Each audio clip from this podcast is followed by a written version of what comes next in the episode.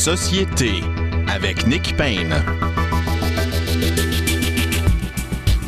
Bonjour à tous, très heureux d'être au micro pour cette nouvelle édition de Société et bienvenue. On a un menu euh, chargé pour vous aujourd'hui. Dans la deuxième partie de l'émission, nous discutons avec Christian Rioux, correspondant du euh, journal Le Devoir à Paris, de la presque invraisemblable euh, envergure de la candidature Zemmour dans la présidentielle française. Ce candidat, euh, sorti de son rôle de journaliste politique, puis d'éditorialiste et puis de polémiste, est en train de bouleverser complètement le, paysage euh, électoral, en tout cas si on en croit les sondages là-bas. Et puis, bien sûr, d'abord, nous discutons de l'actualité politique au Québec et plus largement au Canada avec nos collaborateurs habituels euh, les deux Fred. Frédéric, tiens, commençons donc par la pointe pour faire changement. On inverse l'ordre alphabétique. Il est fondateur de la Ligue d'Action Civique, ancien candidat dans Maurice Richard. Bonjour, Frédéric Lapointe.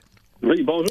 Et Frédéric Bérard, avocat, euh, chroniqueur, essayiste, vous êtes au journal Métro notamment, euh, vous débattez aussi avec Gilles Proux, qu'on entendait il y a quelques minutes à l'antenne, de chez Denis Lévesque, si je ne m'abuse. Bonjour, Frédéric Bérard. Vous, vous, vous, pas, Nick Payne. Je, je ne m'abuse pas. Hein? Bon, ben, je ne serai pas victime de moi-même. merci, merci d'être là. en tout cas, ça n'a pas dû vous faire changement beaucoup d'attendre en entendant Gilles Proux euh, comme ça, euh, jaser. Non, on, on, on, est dans une zone de confort et on s'y complaît. Bon, ben, parlez pour vous. Mais, ah, ben oui, évidemment. Ben oui, il n'y a personne, personne d'autre est comme ça ici. Euh, euh, commençons, Yves, comment ne pas commencer par l'événement de la semaine, enfin, les événements de la semaine qui tournent tous autour d'un thème, bien sûr, les commémorations du tragique événement que constitue euh, la mort terrible de Joyce Echaquan à Joliette sous les insultes racistes du personnel de l'hôpital là-bas, donc il y a un an. C'était les commémorations de cet événement cette semaine. Et puis en même temps, il y avait la journée euh, de vérité et de réconciliation euh, euh, canadienne. Là, c'est un, un, congé férié à la, euh, dans l'ensemble du Canada, en tout cas, à tout le moins pour les employés euh, fédéraux.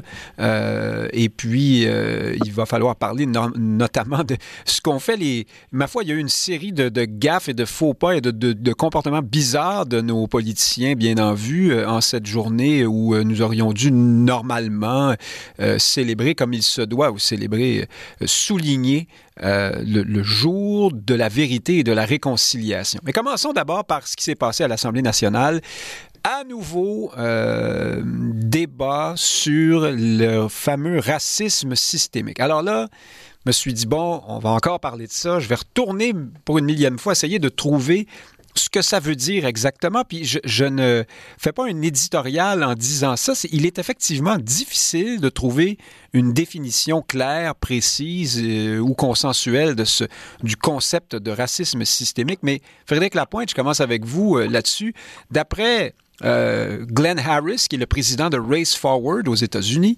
Euh, il publie également Color Lines, donc vous avez compris que ce sont des organismes et des médias qui traitent principalement de la question de l'inégalité entre les races et du traitement euh, réservé aux gens à la peau noire, puisque le racisme systémique est une, théorie qui nous vient des États-Unis. Alors bref, selon M. Harris, comme plusieurs autres d'ailleurs, d'après ce que j'ai pu lire, des éléments divers éléments entrent en conjonction dans le racisme systémique, mais les principaux sont la culture et euh, les politiques. Et puis là, il y a autre chose, les institutions et le reste.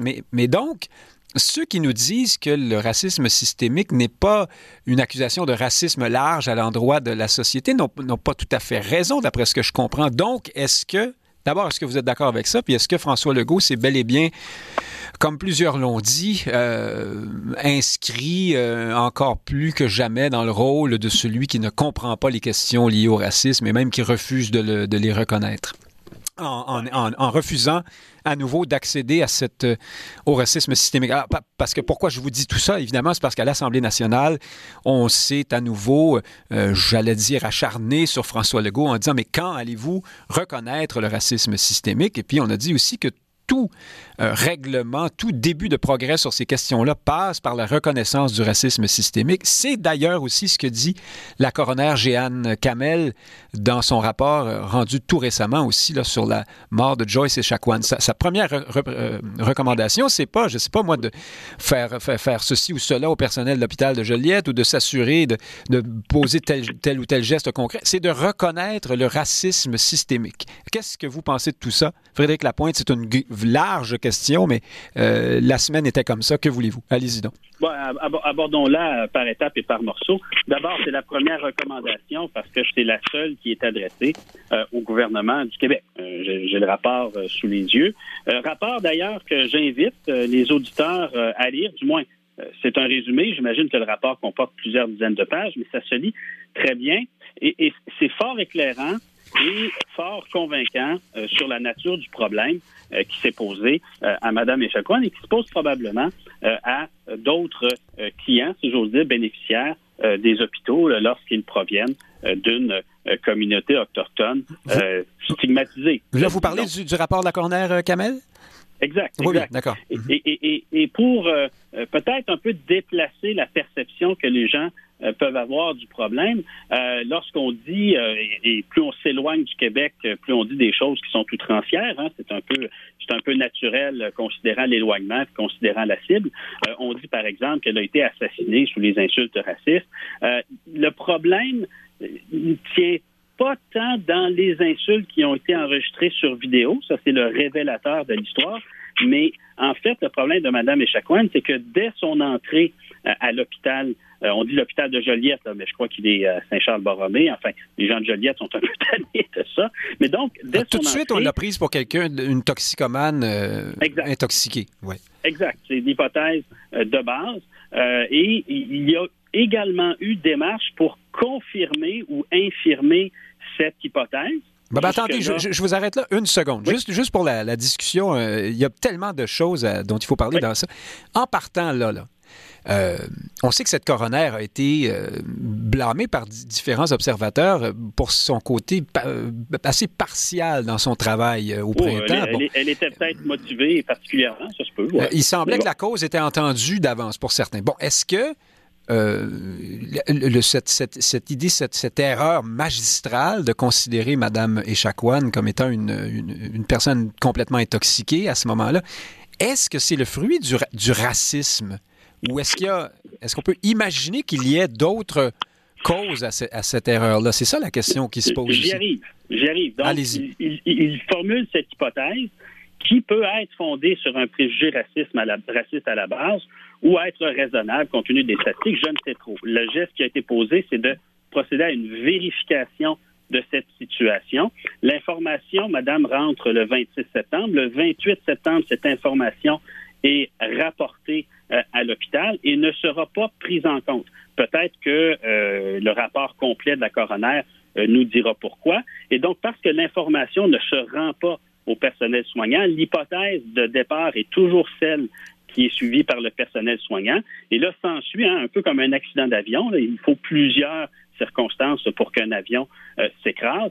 S'ensuit des décisions qui ne sont pas les bonnes décisions dans les circonstances. L'une d'elles en particulier, la contention de Mme Echaquan euh, sur sa civière mhm. pose un problème pour euh, elle est morte d'un édème pulmonaire. donc ça n'a aucun bon sens. Ça aurait eu du sens si elle avait été effectivement intoxiquée euh, et, hors contrôle, évidemment. Exact. Puis il y a un problème de ressources. Hein. L'infirmière de garde, qui est une infirmière débutante, demande que des préposés aux bénéficiaires surveillent madame en toutes circonstances, qui est la bonne décision à prendre, mais pour des raisons que le rapport n'explique pas. Il recommande qu'il y ait plus de ressources accordées euh, pour ce genre de situation, mais euh, pour des raisons que le rapport n'explique pas, il n'y a pas de surveillance de Mme Echaquan, et donc le, pire arrive. Mais euh, je reviens là-dessus, c'est un faisceau de circonstances.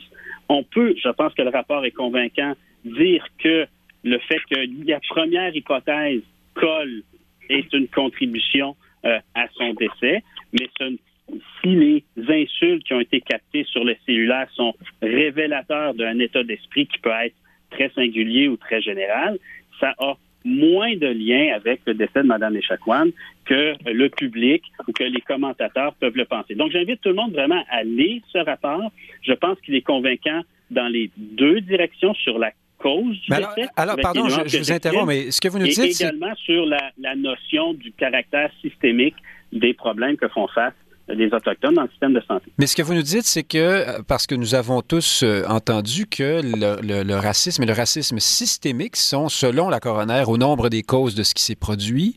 Est-ce que vous diriez que ce sont des causes prépondérantes d'après elle ou, c'est, où on, on, a, on, a, mal interprété son, son propos et sa démarche jusqu'ici? Ben, je, vais, prendre ces mots hein, parce que je ne veux pas euh, me prendre pour un coroner. le racisme et les préjugés auxquels Mme Echaquan a fait face ont certainement été contributif à son décès. Il s'agit d'un décès accidentel. Donc, il est important de euh, lire la phrase au complet pour ne pas verser dans les abus de langage, par ailleurs, qui sont un peu naturels. plus on s'éloigne du Québec et qu'on discute de cette question ou qu'on veut animer des foules, ben, ouais, on utilise des termes qui sont un peu plus abusifs.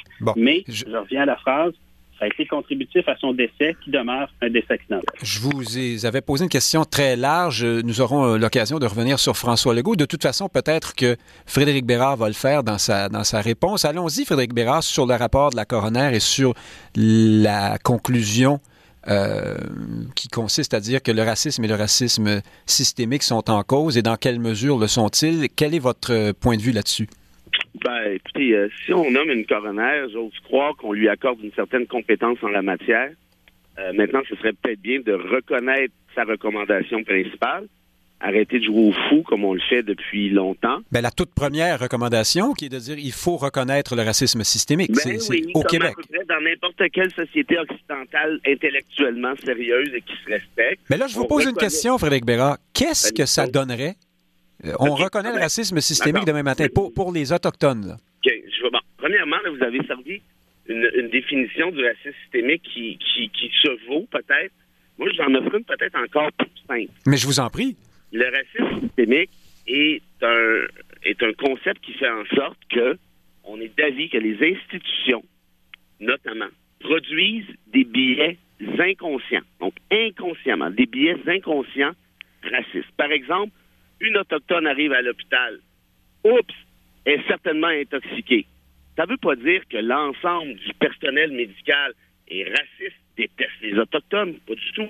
C'est une Autochtone, il y a des fortes chances qu'elle soit intoxiquée, donc agissons en conséquence. Ça, c'est clairement ce que dit le rapport dans un premier temps. Et ça s'applique à l'ensemble des interventions. Par exemple, les policiers qui débarquent, et qui voit un noir au volant d'une voiture de luxe. Oh, c'est louche, arrêtons-le. Ce qui ne veut pas dire que l'ensemble des policiers qui procèdent à l'arrestation sont profondément racistes mais ils ont ces réflexes-là. On a souvent des peut-être même des, espèces de directives implicites. Mais j'allais moi, j'allais justement vous, proposer le, parallèle avec le profilage racial. Est-ce que c'est, appelons-les des préjugés, puisque ce sont les, mots employés, est-ce que ces préjugés-là, je le mets entre guillemets, parce que d'après moi, un préjugé, c'est une, une idée préconçue qu'on a sans savoir vraiment. Hein? Or, des policiers qui passent leur temps ah, on sait que ça existe, les gangs de rue. On sait que souvent ces gangs ont un caractère ethnique ou ethnoculturel et que certains groupes sont plus concentrés là-dedans. Est-ce qu'il est possible que, quelqu'un puisse se tromper en faisant du profilage, mais que ce ne soit pas le fruit du racisme? Même chose si vous êtes dans un hôpital et qu'une une grande quantité de personnes autochtones vous arrivent intoxiquées, peut-être que vous pouvez vous tromper un beau matin. Parce que vous prenez le problème à l'envers. Vous arrivez à l'effet que... Vous, ben, je, prends l'autre côté puisque personne ne le fait. Mais, vous voyez, ben ça en soi, c'est un peu raciste de penser que tous les Noirs ils sont susceptibles d'être dans des gangs de rue. mais c'est pas ça que j'ai dit. susceptibles d'arriver intoxiqués à l'alcool. C'est à la base un préjugé raciste que je voulais que je vous dise. Mais vraiment, alors, ce que vous nous dites, c'est que tout, toute, euh, toute perception d'une réalité qui peut être, euh, euh, en l'occurrence, relativement réelle est, raciste. Ah, ben ça, c'est vous qui parlez du relativement réel. Ben, je pense que les, statistiques nous montrent qu'il y a des problèmes endémiques de, de, de toxicomanie dans plusieurs communautés autochtones. Par exemple, ça ne veut pas dire que c'est leur faute et qu'il faut être raciste pour autant? Est-ce que c'est possible de simplement admettre qu'il y a, comme vous venez de le faire, peu importe la justification, vous venez de le dire vous-même, il y en a des préjugés raciste. Là, maintenant, on est au stade de la justification. Est-ce que c'est justifié de penser qu'il pourrait y en avoir? Mais on n'a pas besoin de se rendre là.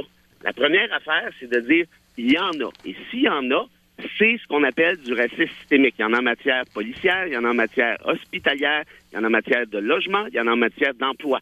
C'est plus difficile de se trouver un emploi si vous êtes un noir, un autochtone ou un arabe que si vous êtes Régent Tremblay. C'est plus difficile, idem, pour le logement et ainsi de suite. Ça, c'est la définition même du racisme systémique. Ça ne veut pas dire que les Québécois sont racistes. Personne ne dit ça. En tout cas, moi, je ne dis pas ça. Je ne pense pas ça. C'est une fausse posture de toute manière.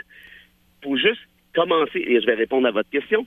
Ça mhm. nous donne quoi de, s'obstiner sur les mots, comme dit François le chef Legault? Comme le fait François Legault. Mhm. Ben, ça nous donne la chose suivante c'est que moi, quand je vais chez le médecin, je ne sais pas si vous êtes déjà allé dans, vos années de vie, mais, mais c'est toujours pratique, il me semble, que le médecin que, le médecin pose un diagnostic avant de vous refiler la petite boîte de pilules.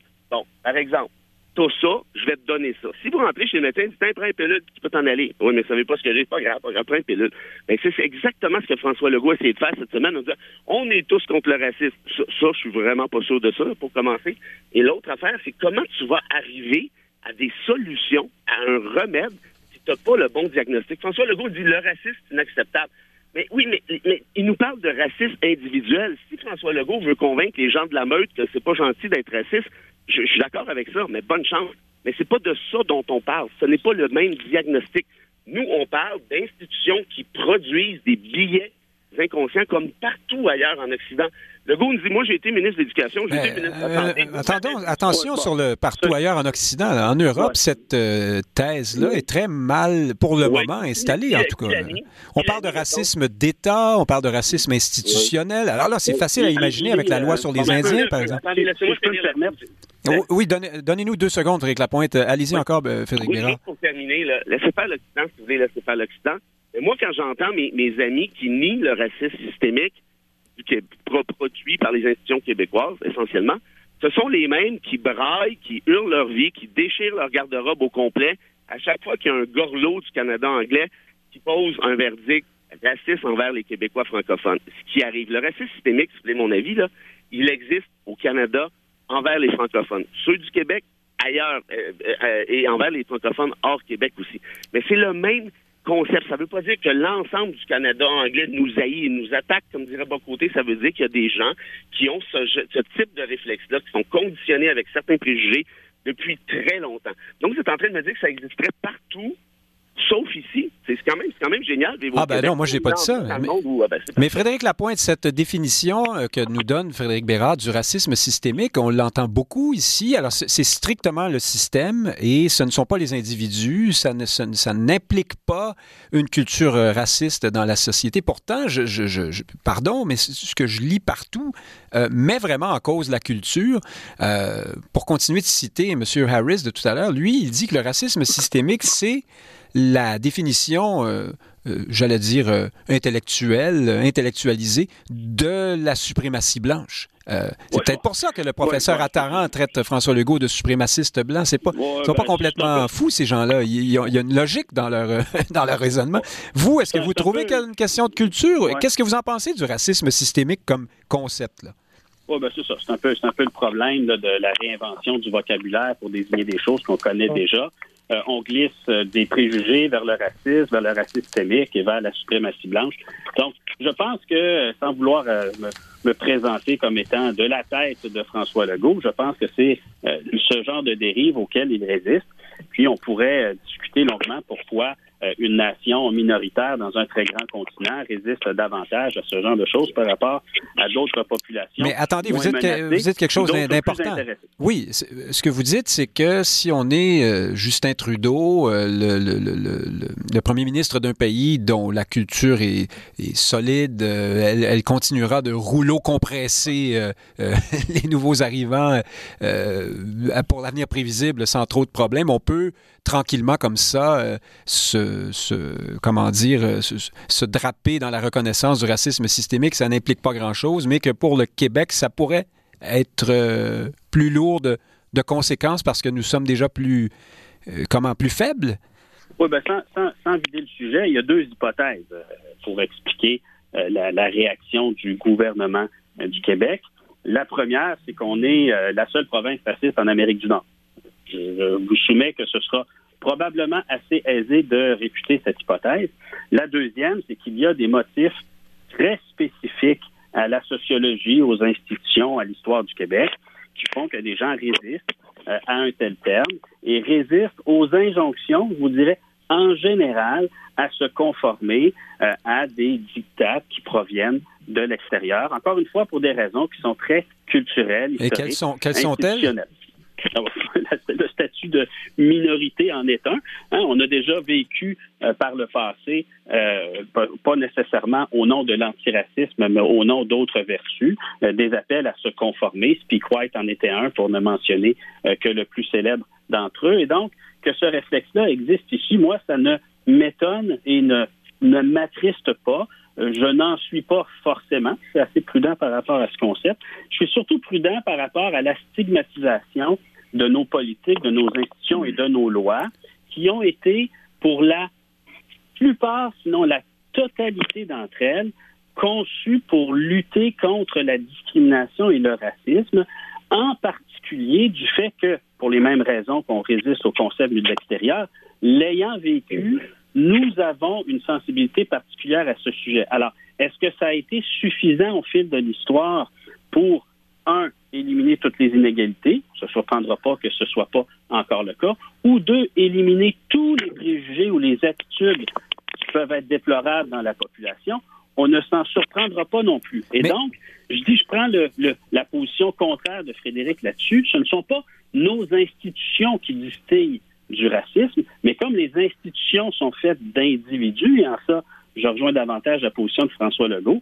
bien forcément, il y a une telle chose que des préjugés, des présomptions, des biais chez les individus qui fonctionnent à l'intérieur de nos institutions, mais à l'exception de la loi sur les Indiens qui est fédérale, je chercherais dans nos lois, peut-être Frédéric a des exemples, qui explicitement créent de la discrimination, favorisent la discrimination, et on en ferait une liste, on ferait à côté de ça la liste de toutes les lois ces 50 dernières années qui visent à lutter contre ces choses, et on trouverait bien difficile de démontrer que le Québec est la seule province raciste de l'Amérique du Nord. Ah, juste avant de passer la parole à Frédéric Bérard, vous ne trouvez pas, Frédéric Lapointe, que l'opposition de François Legault euh, au concept de racisme systémique, néanmoins, est, pas claire? On ne sait pas exactement ce qu'il rejette dans ça.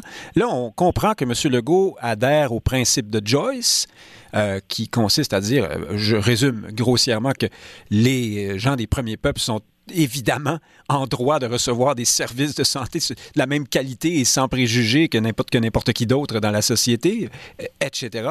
Euh, mais M. Legault, néanmoins, se fait tirer l'oreille là-dessus parce qu'il y a aussi le fameux racisme systémique dans dans l'ensemble, hein, dans, le, à même le principe de, de Qu'est-ce que... Je, ne trouvez pas que M. Legault, comme euh, plusieurs le disent, se, peinture un peu dans le coin en n'arrivant pas à bien, euh, bien expliquer sa position là-dessus? Moi, je pense que la position, par exemple, de Paul Saint-Pierre Plamondon est plus explicite euh, sur le sujet. Euh, il évite aussi racisme systémique, si mon souvenir est bon, pour parler de discrimination systémique à, l'endroit des peuples autochtones. Je crois que euh, on, peut, pour le plus grand plaisir de faire Oui, oui, la même affaire. Mais, mais, ce que, ça, mais ce que ce à quoi ça renvoie, c'est à l'idée qu'il n'y a pas le racisme systémique au Québec, mais qu'il y a des discriminations qui bon, être systémiques ou non. Oui, oui. Euh, je, je, vous laisse, je vous laisse pas vous, Et, pour compléter, c'est effectivement moi, je vais prendre une image qui peut-être me poursuivra, mais de voir des gens dont le salaire moyen dépend celui de la majorité de la population québécoise se prétendent victimes de racisme systémique parce qu'ils descendent des Phéniciens du Moyen-Orient, ça me fait sourire beaucoup. Donc, dans ce glissement-là, il y a une exploitation de l'enjeu du racisme auquel je pense que le gouvernement fait bien de Frédéric Bérard, je pense que tout le monde comprend bien vos deux positions et même aussi un, peu la mienne en passant. La parole après 14 minutes. non, ben, oh, vous inquiétez pas, il n'y a pas d'annonce de, bière qui s'en vient, vous, avez, vous allez avoir le temps. je, vais vous, je vais vous poser une question, Frédéric Bérard. Vous, ne voyez-vous pas, par ailleurs, que le concept de racisme systémique euh, est aussi, en tout cas, puisque vous, vous considérez que c'est une thèse euh, valide et applicable au Québec, très bien, mais vous voyez pas aussi que c'est un, c'est un étendard, c'est un cri de ralliement, c'est une marque déposée d'une certaine mouvance politique. Euh, et bien sûr, si à l'Assemblée nationale, François Legault finit par accéder à cette, ce concept, les gens de Québec solidaire, du Parti libéral, j'oserais même dire les woke en général, vont dire Ah, ah voilà, nous avons gagné, nous avons raison. Et euh, là, ensuite, le Québec sera raciste à cause du projet de loi 96, la loi 21. On ça va être. Mais non, mais. Hein? Mais bref, euh, laissez faire ma, mes, mes, hypothèses là-dessus, mais vous voyez pas qu'il y a une joute politique euh, entre une certaine nouvelle gauche et, le reste de, l'univers qui va au-delà de la question, de la, la vraie question elle-même du racisme. J'y vois une joute polytechnique J'espère que vous m'estimez un, mini brin suffisamment pour penser que j'ai une idée qu'il s'agit de politique. Bon, ben alors, si vous avez vu ça, vous ne pouvez pas comprendre que François Legault est pris pour euh, se défendre? OK, donnez-moi un peu de temps, s'il vous plaît. C'est à peu près 14 points. Euh, il y a des questions que Frédéric m'a posées, là, mais là, ça, fait, ça commence à, faire beaucoup de trucs à accumuler euh, dans ma mémoire du samedi midi. Je vous la rafraîchirai. Allez-y. Mais, bon, essentiellement, là, euh, arrêtons d'essayer de se martyriser, puis on est la seule province, puis ça. C'est pas vrai, ça. L'Ontario a reconnu le racisme systémique, a tenu une commission dans en 2014-2015, si je me trompe pas, précisément là-dessus. Dans nos institutions produisent des billets inconscients. Allons voir qu'est-ce qu'il y a à faire là-dessus. Ils ont invité des experts et maintenant, ils luttent avec des solutions, avec des remèdes après avoir posé de bons diagnostics. Mais trouvez-vous que ça change quelque chose? Doug Ford, ben, je ne sais pas, je vis pas en Ontario, puis vous non plus. Doug Ford, à ce que je sache, là, c'est quand même pas Mère Teresa non plus, puis c'est ni Martin Luther King. Ben, il a admis le racisme systémique. Pourquoi? Parce qu'il voit bien que ça existait au suite de ce rapport-là. Chose qu'on n'a pas fait au Québec, parce que quand Philippe Pouillard a proposé une commission semblable, Jean-François Lisée et compagnie a dit, ah, c'est ça, de faire le procès des Québécois. Fait que, bref, il y a deux thèses au Québec. Soit qu'on est qualifié de woke, soit qu'on fait Ah ben non, mon Québécois, t'es beau, t'es bon, t'es fin, t'es parfait, puis il n'y a pas de problème là-dessus, qui est essentiellement l'essence des chroniques du Journal de Montréal à tous les jours. Une fois qu'on a dit ça, est-ce que c'est possible? Est-ce que c'est possible qu'il y ait ce problème-là d'un point de vue factuel? Vous parliez, Frédéric me disait, est-ce que, bon, on parlait de la loi sur les Indiens, qui est un des meilleurs exemples, sinon le meilleur de racisme systémique? en tout cas, ben, en voici un, ben oui, de racisme institutionnel, euh, certainement. bon, ça, c'est, mais comme je vous dis, il y a trop de choses à aborder en même temps, mais, mais si vous voulez des exemples québécois, là, regardez la Commission des droits de la personne. Ce sont, c'est une commission sérieuse qui est dirigée par un de mes amis, Philippe-André Tessier, qui est un gars rigoureux, te dit très clairement, après recherche. Mais j'ai lu leur définition du racisme systémique. C'est incompréhensible. C'est une espèce de jargon managérial. Euh. tout le temps parce que moi, je ne pourrais pas finir mon Non, mais allez-y. Allez-y, allez-y. Pardon. Pardon. Le SPVM, qui est quand même pas à, confondre avec, nos, avec le, le petit frère d'Einstein non plus, là te dit que ses membres pratiquent le racisme systémique. Il me semble qu'ils doivent être au courant. François Legault dit non, non. Mais la SPVM dit oui, oui. il me semble qu'entre les deux, je vais prendre l'aveu le plus incriminant. À partir de là, la GRC vous dit la même affaire. La commission vient, non rapport avec les Autochtones au Québec, vous dit la même chose. Il parlait exactement de l'hôpital dont il est question mhm. aussi. Est-ce que vous en train de me dire que c'est mhm. la GRC, la police montée, ou encore des Anglais qui ont assassiné Joyce et Chacoan. Moi, je pense pas. Oui, je parle d'assassinat, Frédéric, parce que c'est un homicide peut-être involontaire, mais c'est un homicide pareil sur la base raciale. Quand Saint-Pierre Plamondon nous parle de discrimination systémique, ça, c'est un nouvel épisode de Asseoir, on joue au fou, là. Une discrimination basée sur la race dans un système, c'est de la c'est du racisme systémique de toute évidence. Pour lui faire, euh, pardon, c'est juste une précision pour lui faire euh, être honnête avec lui. Je, je pense que Plamondon parle de racisme institutionnel. Ah, c'est possible. Bon, ben, peu importe. Mais dans, tous les deux, dans, les, dans, les, dans les deux cas, il pourrait y avoir du racisme institutionnel au Québec de la même manière qu'il y en a ailleurs. Ça ne change rien, encore une fois. Une fois qu'on a dit ça, et pour répondre à votre question, sur le fait de la loi 80, du projet de loi 96... Ah ben, votre mémoire va bien, là. Continuez. Oui, c'est ça, là. Abandonnez-moi pas. Le projet de loi 96, la loi 21. Est-ce que donc, est-ce qu'il y a une partie politique là-dedans? Ben, évidemment, puis là-dessus, c'est François Legault qui est le plus grand gagnant à passer la politique. La division, vous êtes du Plessis ou vous êtes woke. Si vous n'êtes pas avec la loi 21, vous êtes woke. Si vous êtes contre le projet de loi 96, vous êtes woke et ainsi de suite. Je veux dire, c'est du wedge politics version euh, marché, euh, marché opus. Là, on n'est pas, on n'est pas dans les, les tales de Stephen Harper parce que Legault est pas assez brillant pour ça, mais en gros, là, c'est ce qu'il essaie de faire. Et donc, une fois qu'on a dit ça, encore une fois, est-ce que ça changerait quelque chose et je reprends votre question, sur la validité de la loi 21 et celle du projet de loi 95, le, 16, le, cas échéant. La réponse, c'est non, ça change rien du tout, parce que l'évaluation des tribunaux va se faire en vertu de chartes. C'est déjà commencé dans le cas de la loi 21. On va même au-delà de certaines chartes. Il y a d'autres arguments qui sont soulevés. Ça va être la même affaire par rapport à 96. Et pour le reste, moi, tout ce que j'en appelle, parce que je suis convaincu, on est beaucoup plus intelligent que ça au Québec. On est beaucoup plus mature intellectuellement que ce que François Legault essaie de nous démontrer actuellement. C'est que les Québécois, un, sont capables de comprendre un concept qui est compris à bien d'autres places dans le monde, et de deux, est-ce qu'on pourrait juste arrêter de zigonner et d'arrêter de se sentir martyrisé, attaqué, euh, euh, rouleau compressé par un puis par l'autre, puis juste de dire, ben, peut-être qu'on n'est pas mieux qu'ailleurs, on n'est certainement pas pire, mais on n'est peut-être pas mieux. Est-ce qu'on peut juste faire un exercice intellectuel, rigoureux, sérieux, et de se regarder un peu dans le miroir, pas à titre collectif en disant on est attaqué, mais plutôt dans le sens est-ce qu'il est possible qu'il y ait des biais inconscients ici et là, puis qu'est-ce qu'on pourrait prendre comme remède pour euh, faire en sorte de colmater les brèches? C'est pas plus compliqué que ça. Moi, je suis convaincu que les Québécois sont, sont capables de faire ça si on arrête de les prendre pour des imbéciles comme c'est le cas. Et d'ailleurs, je finis là-dessus. Il y a un sondage qui est sorti hier. Ah, on va en parler, oui. Euh, oui, qui vous disent que 66% des Québécois reconnaissent le concept de racisme systémique.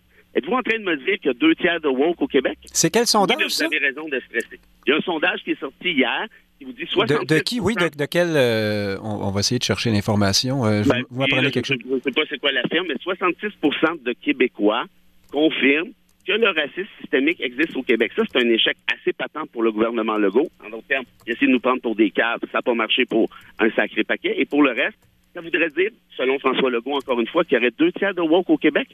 Ça commence à faire pas mal de monde. Peut-être que c'est côté qui a raison, puis il y a réellement une invasion. Je vais essayer de trouver cette information pendant qu'on discute. Frédéric Lapointe, euh, terminons rapidement sur la question autochtone et le racisme systémique et, et le reste. Euh, la, la, la, journée euh, vérité, réconciliation, euh, Justin Trudeau s'en va faire du surf dans l'Ouest. Euh, François Legault s'enfarge dans des histoires de productivité. Denis Coderre en profite pour parler de la statue de McDonald's. Ma foi, c'est le festival de la gaffe. Est-ce que tout ça ne nous dit pas que une démarche comme celle-là, très symbolique, hein, de proclamer une journée de la, vérité, de la réconciliation, n'est pas une façon de, ne pas réfléchir et finalement de ne pas s'occuper du problème, de, classer ça, euh, de mettre le problème au, euh, au, rang des dossiers classés et puis de, de passer à autre chose. Peut-être même, comme peut l'être l'expression, je fais exprès pour piquer Bérard, de racisme systémique. C'est pas de toutes ces choses-là ne sont-elles pas toutes de bonnes façons de ne pas aller au fond du problème et de rester dans la, dans la symbolique? Euh, C'est-à-dire que les institutions fonctionnent. Si on n'avait pas donné mandat au coroner d'enquêter sur la mort de Joyce Echaquan, on pourrait dire que rien ne se fait. Et d'ailleurs, le rapport, euh, je rejoins Frédéric là-dessus, hein, si on a nommé cette personne, c'est probablement qu'elle est compétente. Je relis la phrase de son rapport, il s'agit d'un décès accidentel. Donc, effectivement, les gens sont intelligents, les gens sont capables de comprendre les concepts. Je présume qu'à partir de maintenant, on parlera de décès accidentel. Au sujet de Denis Coderre, pour euh, parler rapidement de euh, la question de la statue, euh, il n'a pas choisi la date. C'est une question de journaliste. M. Coderre a répondu. Et il a répondu, à mon avis, quelque chose d'assez raisonnable en dehors du moment choisi, à savoir que euh, ce n'est pas 20 euh, personnes, cagoulées ou pas, qui font du vandalisme, qui vont décider de quelle manière on réorganise hein, la mémoire à l'intérieur de la ville de Montréal. Et d'ailleurs, il n'y a pas un grand enjeu partisan là-dessus parce que du côté de Projet Montréal également, ils avaient mis un comité de réflexion. Hein, ils ne se sont pas soumis, si on veut, aux vandales. pour ce qui est de Trudeau, je suis presque triste pour lui. Euh, je ne devrais pas, je ne suis pas particulièrement un partisan ben, euh, de l'actuel premier ministre du Canada. Soyez empathique un peu, soyez au-dessus de ben la, partisanerie. Il, a, il, a, il a participé à quelques, à quelques activités qui ont peut-être été moins euh, médiatisées, mais parce que, ma foi, il a été, si je comprends bien, pris en photo en train de faire du surf sur la côte ouest. Mais là, il fallait faire euh, euh, rapidement, euh, Frédéric Lapointe. Je ne sais pas si Trudeau faisait du surf. Hein. Ce que je sais, c'est que c'est un endroit où on en fait, en tout cas. Mais donc, vous nous dites que ces histoires-là, des politiciens qui sont un peu mis les pieds dans les plats, c'est un peu ben, exagéré. il y, a un million de personnes qui ont réagi à cette nouvelle sans prendre en compte l'ensemble des données qui sont que monsieur n'était pas en vacances. Moi-même, j'ai cru qu'il était en vacances. Que monsieur a participé à quelques activités de commémoration, des rencontres, des analyses, des appels au chef. Enfin, bref. Ah, bref, il faisait du surf avec son portable. Dans cet environnement où on a tendance à lancer des roches à la première occasion, de prendre un premier ministre puis de dire, voyez, c'est la preuve de son insensibilité, euh, sans, sans vouloir plaindre des politiciens trop longuement, je pense que c'est un peu injuste tout ça et qu'un peu de tête froide nous fait du bien. Bon, Frédéric Bérard va répondre à la première question que je posais, qui était l'essentiel de ma question. C'est est-ce que toute cette effusion de bons sentiments et tout le monde joue à je, je sais que ma, vertu est meilleure que la tienne là-dedans, alors on promet, on propose ceci, cela. Il y a un, site euh, qui se veut sérieux de la gauche qui disait nous devrions désormais euh, donner un droit de veto aux peuples autochtones sur tous les grands projets économiques du Québec. Ma foi, on pourrait peut-être aussi proposer de tous s'en aller sur un bateau puis retourner en Europe et puis euh, leur redonner le territoire que nous leur avons volé. On, finit jamais. Est-ce que est-ce qu'on est dans la symbolique, Frédéric Bérard? Ah, là, je dois vous dire une chose. Pardon, le, le mémo m'arrive à l'instant. Nos fact-checkers, comme disent les Français, nos vérificateurs de faits, Frédéric Bérard, vous ont pris en défaut. Alors, vous parliez d'un sondage qui a été évoqué cette semaine par Ghislain Picard. Euh, le, non, non c'est un sondage qui est paru dans la Gazette euh, hier. Ben, c'est un sondage qui dit, le seul qu'on a trouvé, nous, c'est que les trois quarts des Québécois, 76 des Québécois sont prêts à poser des gestes dans la lutte contre le racisme et la discrimination. Mais ben, moi, non, il n'y a pas mention de... ah, ben, un instant, si, si, vous me plantez, plantez-moi comme faut. Ah ben, on va retrouver votre sondage, on va chercher dans la Gazette. Le sondage qui a été paru, j'ai regardé la Gazette hier, 66% des Québécois reconnaissent le racisme systémique. Ça, ouais, ça là, si la Gazette a sondé à NDG euh, ou à ah, Westmount. Oui, bon, ben évidemment, mais là, ben, c'est sûr, c'est bien certain. On va vérifier, Frédéric Bérard, c'est correct. Pardon, je vous ai, ben, je vous ai, euh, je vous ai condamné à tort. Vous êtes toujours présumé innocent. Ben, vous êtes bien, je suis, oui, je suis très innocent, comme diront la plupart de vos auditeurs. Mais, euh, mais parlez-nous de la symbolique de la journée de réconciliation. Est-ce que ça ben, sert à quelque chose? Je sais pas, vous la voyez, vous, l'effusion de bonne foi, parce que moi, j'ai vu plutôt un François Legault qui a dit, ben non, on va pas reconnaître un jour férié, hein, la productivité, c'est important. Ben, dans sa société laïque, peut-être que François Legault pourrait penser faire un, petit, un, petit, échange, peut-être. On n'oublie pas, puis euh, on y va avec cette journée-là. Hein. ça pourrait peut-être être une idée comme ça. Si on est si laïque que ça, il faudrait peut-être radier l'ensemble des congés religieux qui, de ce que j'ai compris, nuisent à la productivité. Le reste, euh, l'effusion de bonne foi, ben oui, tu as Denis Coderre qui reparle de mettre la statue du plus grand raciste probablement de l'histoire du Canada. Ça, c'est oui. Il faut dire que c'est Coder lui-même aussi qui a fait en sorte qu'il y a un symbole autochtone maintenant sur le drapeau de la ville de Montréal et qui a institué la tradition euh, qui, fait qu'on dit tout le temps qu'on est en territoire non cédé. Ça, doit être une gaffe. Euh. une statue, la dernière fois que j'ai regardé, c'est un hommage. Alors, de rendre un hommage à un raciste fini, puis McDonald était raciste fini, pas juste envers les Autochtones, mais aussi envers les Québécois. On se souvient de toutes sortes de citations. Euh, la pointe dirait malheureuse, moi je vais dire outrancière. Euh, les chiens du Québec euh, aboient en faveur de Riel et blablabli, blablabla. On les connaît tous, ces histoires-là. Les pensionnats autochtones sont nés de ça. Sa loi sur les Indiens a inspiré l'apartheid en Afrique du Sud. C'est quand même, il faut le faire.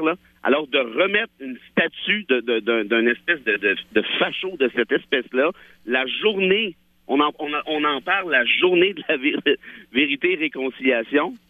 Wow! Euh, je veux dire, à côté timing, on pouvait difficilement faire mieux. Alors, pour le reste, moi, j'essaye de voir de quoi vous me parlez en termes d'effusion de bonne foi. J'ai eu l'impression vraiment de grand, grand festival de larmes et de cœur sur la main, mais, bon. Mais François Legault a refusé le principe de Joyce. Vous avez dit oui, Nick Payne, mais moi, je suis en désaccord avec vous. L'année passée, il a fait battre en Chambre une résolution. Oui, mais ce sont, ce sont ses propres mots, Frédéric Bérard. Hier, là, il a dit, ou avant hier, il a dit Je suis d'accord avec le principe de Joyce. Et s'il était d'accord avec le principe de Joyce, là, je vais vous donner un bon truc. Il y avait juste à l'appuyer en cours, euh, en cours, que je à l'Assemblée nationale.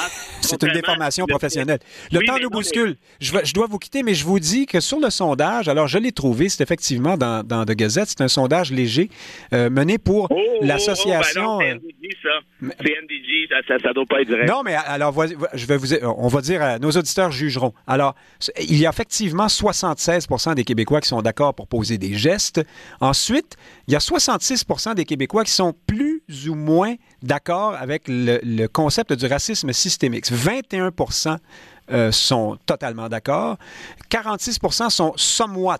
Hein? Alors, quelque peu, parfois, selon les circonstances, à peu près, disons, mettons, quelque chose comme ça, et 34% qui sont strongly à 11% ou somewhat à 22% en désaccord. Bref, c'est pas tout à fait aussi glorieux que ce que vous disiez, mais... Ah bon, évidemment. Ben, en d'autres termes, il y, a, 66 des Québécois qui sont plus ou moins d'accord avec le racisme systémique, dont une portion qui est totalement d'accord. À 21 Ça arrive aux deux tiers, on va le prendre de l'autre côté de la laureate en disant, mais non, il y en a un tiers qui est totalement en désaccord. Allez finir votre bière à moitié vide euh, ou à moitié pleine, euh, si vous en aviez commencé. Le, Oui, c'est ça.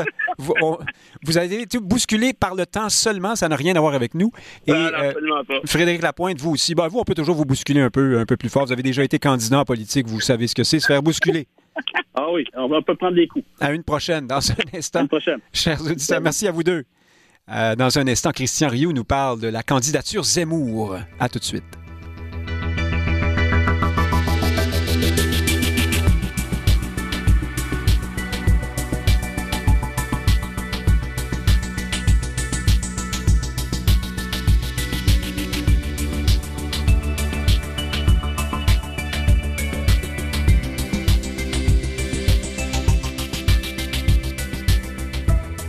Prenez note que l'émission Société a été enregistrée en direct samedi dernier. Elle vous est présentée ce matin en rediffusion. Pour l'écouter en direct, synchronisez Radio VM le samedi à midi.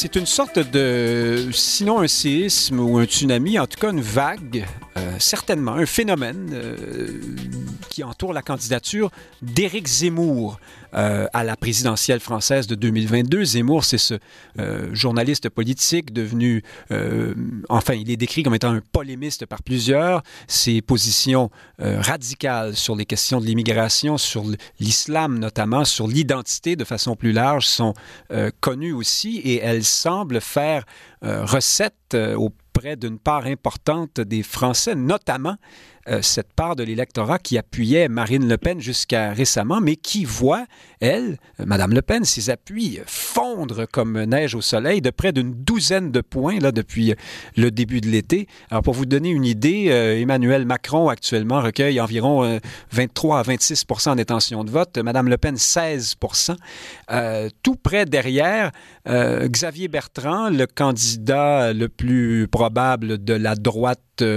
traditionnelle, disons, le comme ça, 14 et Éric Zemmour à 13% tout près euh, derrière. Les sondeurs notent que cette euh, montée en flèche de Zemmour est un phénomène euh, jamais vu dans l'histoire des sondages. En quelques mois seulement, Zemmour est passé de 5% Il a pratiquement triplé ses appuis.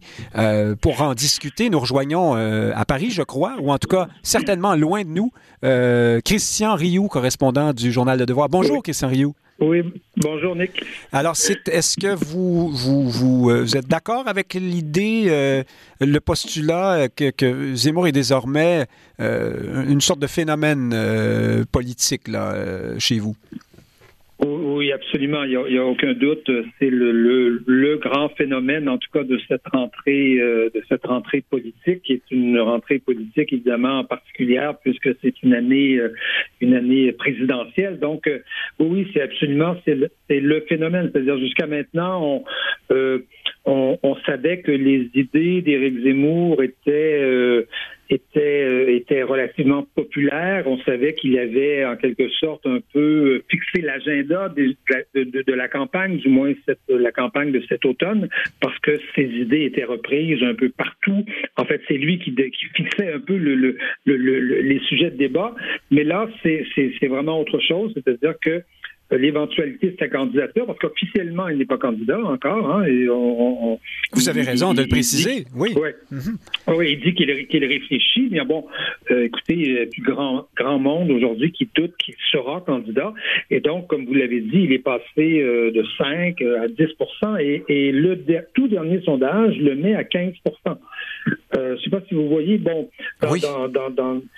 pour, les gens qui ne sont pas familiers du système électoral français, 15% ça peut paraître insignifiant, mais 15% c'est la clé de l'accès au second tour d'une élection. à 15% il est 1 ou 2% derrière Marine Le Pen encore, donc, mais il la talonne de très, très, très près, mais il est devant Xavier Bertrand, qui est à 14% euh, Xavier Bertrand, qui, qui, est le candidat qui, qui, qui, mène dans les sondages, là, mais du côté de LR et de la droite. Donc, 15% euh, c'est vraiment la clé d'accès pour, euh, pour, pour, pour, pour, accéder au deuxième tour de, l'élection présidentielle et se qualifier donc pour, pour une finale tête à tête, éventuellement donc avec, avec Emmanuel Macron. Donc, c'est très, c'est très, très, très important. Euh, euh, Éric Zemmour est en train de perturber complètement euh, tout le débat, euh, tout le débat à droite, notamment chez chez les républicains, parce que vous savez que les républicains n'ont toujours pas de candidat. Les républicains avaient envisagé de faire une primaire. Ils ont décidé finalement de faire simplement un congrès.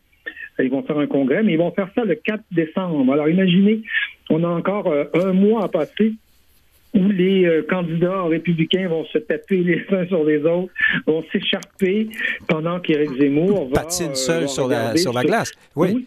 oui. voilà, va regarder ce, ce, ce, ce jeu-là euh, comme ça, en admirant finalement ses adversaires s'étriper. Et évidemment, Éric Zemmour aussi fait beaucoup de mal à Marine Le Pen parce qu'il lui arrache au moins 10% 10% de ses voix. Et euh, je ne sais pas si vous avez vu ça, mais euh, dans une entrevue au Monde hier, euh, Jean-Marie Le Pen a adoubé Zemmour, c'est-à-dire il a considéré que si Zemmour est le principal candidat du camp qu'il appelle le camp national, eh bien, il votera pour lui. Je ne sais pas si je, je, sais pas si Zemmour n'aurait pas préféré Marion Maréchal plutôt que Jean-Marie Le Pen comme appui de ce type, mais ce sera à voir. Qu'est-ce que vous en pensez? Oui, mais bon, on peut imaginer que Marion Maréchal, qui a toujours été près de son euh, de son grand-père, euh, et, et euh, va, va, va, très probablement soutenir soutenir Éric Zemmour. Il n'y a pas près de son grand-père, mais sans le côté pitre et animal de cirque, si on veut. Oui, mais, bon, euh, il faut il faut pas sous-estimer l'influence de Jean-Marie Le Pen. Jean-Marie Le Pen, euh, bon, il est retiré un peu de la vie politique. Il a été expulsé de son propre parti par sa par sa fille, mais c'est quelqu'un qui euh, qui garde un discours très libre sur la politique. C'est un peu la caractéristique de la politique française. Vous savez, ces gens-là ont un discours extrêmement libre sur la politique. Et donc, il y, a, y a beaucoup de gens, puis dans, dans, je dirais dans toutes les familles politiques, qui écoutent Jean-Marie Le Pen. On, écoute ce qu'il dit. Est-ce qu'on peut dire qu'il considère oui. Est-ce qu'on peut dire qu'il y a un certain électorat euh, nostalgique de, de Jean-Marie Le Pen en quelque sorte, puisque Marine Le Pen est considérée comme étant de gauche par plusieurs sur certaines questions, euh, et, et, elle, elle, est, elle, elle, incarne cette euh, la fameuse dédiabolisation du Front National, mais qui, qui ne s'est pas euh, aussi un certain réalignement sur plusieurs questions? Oui, oui, oui, il peut, y avoir un certain. Euh, Jean-Marie Le Pen ne s'en est pas caché, hein, a critiqué euh, le, le, le, Rassemblement national euh, et, sa fille pour, par exemple, avoir avoir dit que un gouvernement du Rassemblement national respecterait les décisions de la Cour européenne des droits de l'homme, par exemple. Ça, ça, c'est pour, pour, mm-hmm. à la fois pour Zemmour et pour et pour Jean-Marie Le Pen, c'est une c'est une c'est quelque chose qu'on qui, qui, est inacceptable, en tout cas dans, dans ce camp-là. Mais vous voyez, Zemmour euh, mange à la fois sur, sur Marine Le Pen, mais à la fois aussi sur la droite. Euh, sur la droite officielle. Donc, euh, il, perturbe complètement tout le jeu. Et il faut, il faut se rappeler que dans tous les sondages qui ont été faits depuis depuis un an, tous les sondages donnaient Emmanuel Macron au deuxième tour avec Marine Le Pen, mais tous les sondages disaient aussi que les Français ne voulaient pas de ce match. Et donc, euh, je pense que c'est ce qui est en train de se passer, c'est-à-dire qu'il est clair que les Français se, se, se jettent sur tout ce qui permettra de ne pas avoir une finale Marine Le Pen euh, Emmanuel Macron. Justement. Et là, Zemmour est évidemment l'occasion ben rêvée de.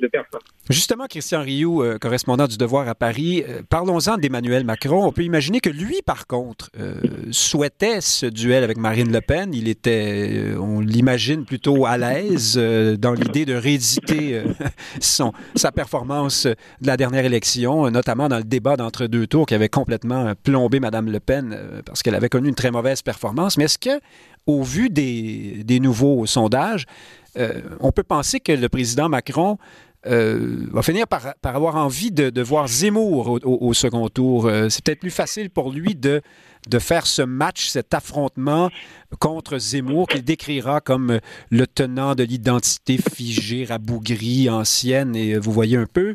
Et euh, ce serait plus facile pour lui que d'affronter euh, Xavier Bertrand ou je, ne sais qui, à la rigueur Valérie Pécresse, et, débattre de, différentes nuances de, gris dans le centre droit. Je, je, je, ne crois pas qu'Emmanuel Macron soit, euh, soit très, euh, très heureux de ce qui se passe, de cette espèce de brouillage là, des, des, des cartes euh, en ce moment. D'abord, Emmanuel Macron fait campagne depuis, depuis trois mois, deux ou trois mois, sur les thèmes de Zemmour. Oui. il fait campagne sur la sécurité, il fait campagne sur l'immigration. Imaginez, la semaine dernière, il est même allé jusqu'à jusqu'à réduire le nombre de visas algériens parce que pour forcer les euh, pour forcer l'Algérie à reprendre les, les, les, les, réfugiés, les demandeurs de d'asile qui sont déboutés euh, en France par le, par les par les tribunaux. Vous savez que ces pays, l'Algérie, le Maroc, la Tunisie, ne reprennent à peu près pas. Je pense qu'il y a eu sur les milliers de demandeurs d'asile de, en France euh, qui viennent d'Algérie.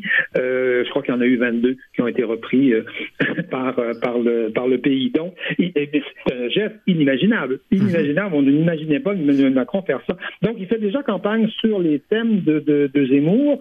Et, mais il a parlé hier de, de, Zemmour sans le nommer, hein, en disant Moi, je, suis, je ne suis pas le tenant de l'identité figée sur les prénoms. Absolument, absolument. Mais avec Marine Le Pen, il était, il était certain presque certain de l'emporter. Il n'y a rien de certain euh, là-dedans, mais euh, bon, d'abord c'est une candidate. Il avait, il avait, il avait écrasé complètement dans, le dernier débat euh, de l'entre-deux tours. et, Marine Le Pen, c'est quelqu'un qui qui n'arrive pas à avoir de, de, de ralliement. Euh, au, second tour. C'est la grande faiblesse de, Marine Le Pen.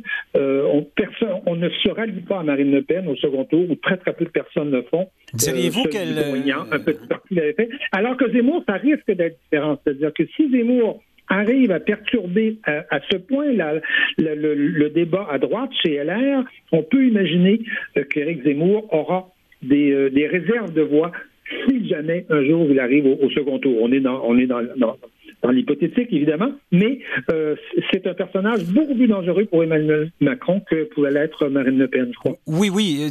En fait, ma question, c'était à partir du moment où Marine Le Pen sort de l'équation, euh, on dirait que c'est en train d'arriver. Euh, est-ce qu'à ce, moment-là, le président Macron euh, pourrait préférer Zemmour à d'autres? C'est à suivre. Mais dites-moi, si Zemmour est aussi dangereux à droite, est-ce que c'est parce qu'il arrive à faire cette synthèse ou à rallier euh, à la fois l'électorat euh, populaire euh, qui a déjà conquis Marine Le Pen, mais aussi une certaine bourgeoisie de, conservatrice? Absolument. C'est ça qui se passe. Hein? Absolument. C'est le, le, pari d'Éric de, Zemmour. Il, ne s'en est jamais caché. il a toujours dit, lui, que qu'il était, qu'il avait été tout à fait désolé du tournant qu'avait pris à l'époque, il y a 30 le RPR avec avec Jacques Chirac, RPR qui est devenu l'UMP ensuite avec Nicolas Sarkozy alors que le RPR avait euh, à l'origine, euh, euh, avec Philippe Séguin, avec Charles Pasqua, avait un programme très très anti-immigration, hein, très très très très radical sur cette question-là. Et, lui, il a toujours dit qu'il voulait recréer le RPR. Et oui, il dit même qu'aujourd'hui, il dit je suis le RPR. Ouais. Oui, voilà. C'est ça. C'est ce qu'il dit aujourd'hui. J'ai le programme du RPR. Vous imaginez les, dirigeants de la droite qui, se voient euh, comme ça, qui se retrouvent devant une espèce de fantôme tout à coup qui surgit d'un parti. Euh, de leur passé. Qui, est disparu. De leur propre passé et qui se voient accusés de traîtrise quelque, quelque part. Donc, c'est le projet, c'est le projet d'Éric Zemmour d'aller à la fois euh, gruger l'électorat du, du Rassemblement national, mais aller chercher l'électorat euh, de, de, de, des républicains pour refaire ce que lui appelle l'unité de la droite. Et l'exemple qu'il donne, d'ailleurs, euh, qui, est fort intéressant, euh, c'est l'exemple de François Mitterrand, qui, lui, a fait l'unité de la gauche en 81 avec le programme Copain et qui est même allé chercher des voix d'un parti dirigé, dirigé par Moscou, un parti qui voulait qui voulait la révolution prolétarienne en France, un parti quand même assez, euh, assez, assez, assez abominable, mais il, il a fait l'unité de son camp. Et, Zemmour donne toujours cet exemple. Il dit, moi, je veux faire l'unité de, de mon camp.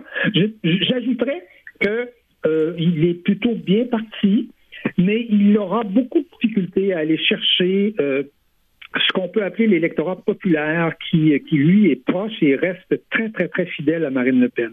Euh, hier... Ah oui, vous pensez qu'il y a un côté euh, intellectuel ou je ne sais trop euh, qui, qui le dessert? Oui, voilà. Ben, qui le dessert, non, qui le sert dans les débats politiques, qui, mhm. qui, qui, qui, qui, qui, qui, fait qu'il est extrêmement habile. Dans, dans les médias, il, il, passe la rente tout le temps. Mais, euh, vous voyez, hier il est, ou aujourd'hui, je crois qu'il était dans les, dans les Hauts-de-France, il était, et il, est allé parler des, euh, des, des, ouvriers qui, euh, euh, de, de, cette, de cette région. Euh, il a parlé de, de, l'initiative industrielle, il a parlé de ce genre de questions, mais on voit, on voit bien qu'il, je pense qu'il est conscient de ça lui-même. Euh, c'est l'électorat qui va être difficile à aller, à aller chercher. Et c'est celui qui va rester. Ce, sera, ce sont les derniers fidèles de, de, de, Marine Le Pen, des gens que personne d'ailleurs ne courtise plus. Euh, Un noyau les plus dur. Ne oui, mhm. voilà, les, les, républicains ne croient plus, plus ces gens-là. Euh, les, les, macronistes, les macronistes le traitent de, les, traitent de, de, de, de, fumeurs de clopes et de, et de, et de buveurs de vin, oui. Ah euh, de, de, gros rouges qui tâchent. il y a plusieurs ministres d'Emmanuel Macron qui se sont amusés à dire ce genre de choses-là. Donc, je pense que je pense qu'il y a un défi là pour Éric Zemmour euh, d'aller chercher cet électorat-là. C'est pas facile. C'est un électorat qui s'est toujours senti trahi et qui donc va euh, va euh, va mesurer en tout cas très précisément ses, appuis. Christian Rio, je précise pour nos auditeurs qui se demanderaient d'où on sort avec nos, en parlant de ces candidats anti-immigration, c'est que corrigez-moi si je me trompe, mais dans les récents sondages, les Français sont aux deux tiers favorable à un arrêt de l'immigration, euh, enfin avec certaines nuances, mais c'est à peu près ça. Hein? Voilà. Alors, Absolument. C'est-à-dire c'est une question qui n'est qui n'est presque plus discutée euh, ici, mais euh, bon, mais sauf que la classe politique ne la, ne la comment dire, incarne très mal ce... Ça fait des années, ça fait des années que les Français ont l'impression que leur pays n'arrive plus à assimiler l'immigration, que qu'il se crée des ghettos à l'intérieur du pays et que donc pour donner la chance aux Français d'assimiler cette, cette, cette, cette, immigration, de l'intégrer, eh bien il faut arrêter l'immigration. Christian Rio, correspondant du du devoir à Paris. On n'a plus de temps, mais euh, j'espère qu'on s'en reparlera. Euh, parce que c'est d'abord, c'est toujours un plaisir de discuter avec vous. Puis ensuite, euh, on sent que c'est un crescendo là, jusqu'à la présidentielle qui va être très intéressant. Merci beaucoup de nous avoir éclairé. on n'est pas au dernier rebondissement. Voilà. au plaisir, Christian Rioux, correspondant du Devoir à Paris. Au revoir, merci. Merci. Chers auditeurs, Nick Payne qui vous dit merci d'avoir été à l'écoute encore une fois cette semaine et j'espère que vous serez là la semaine prochaine. Merci.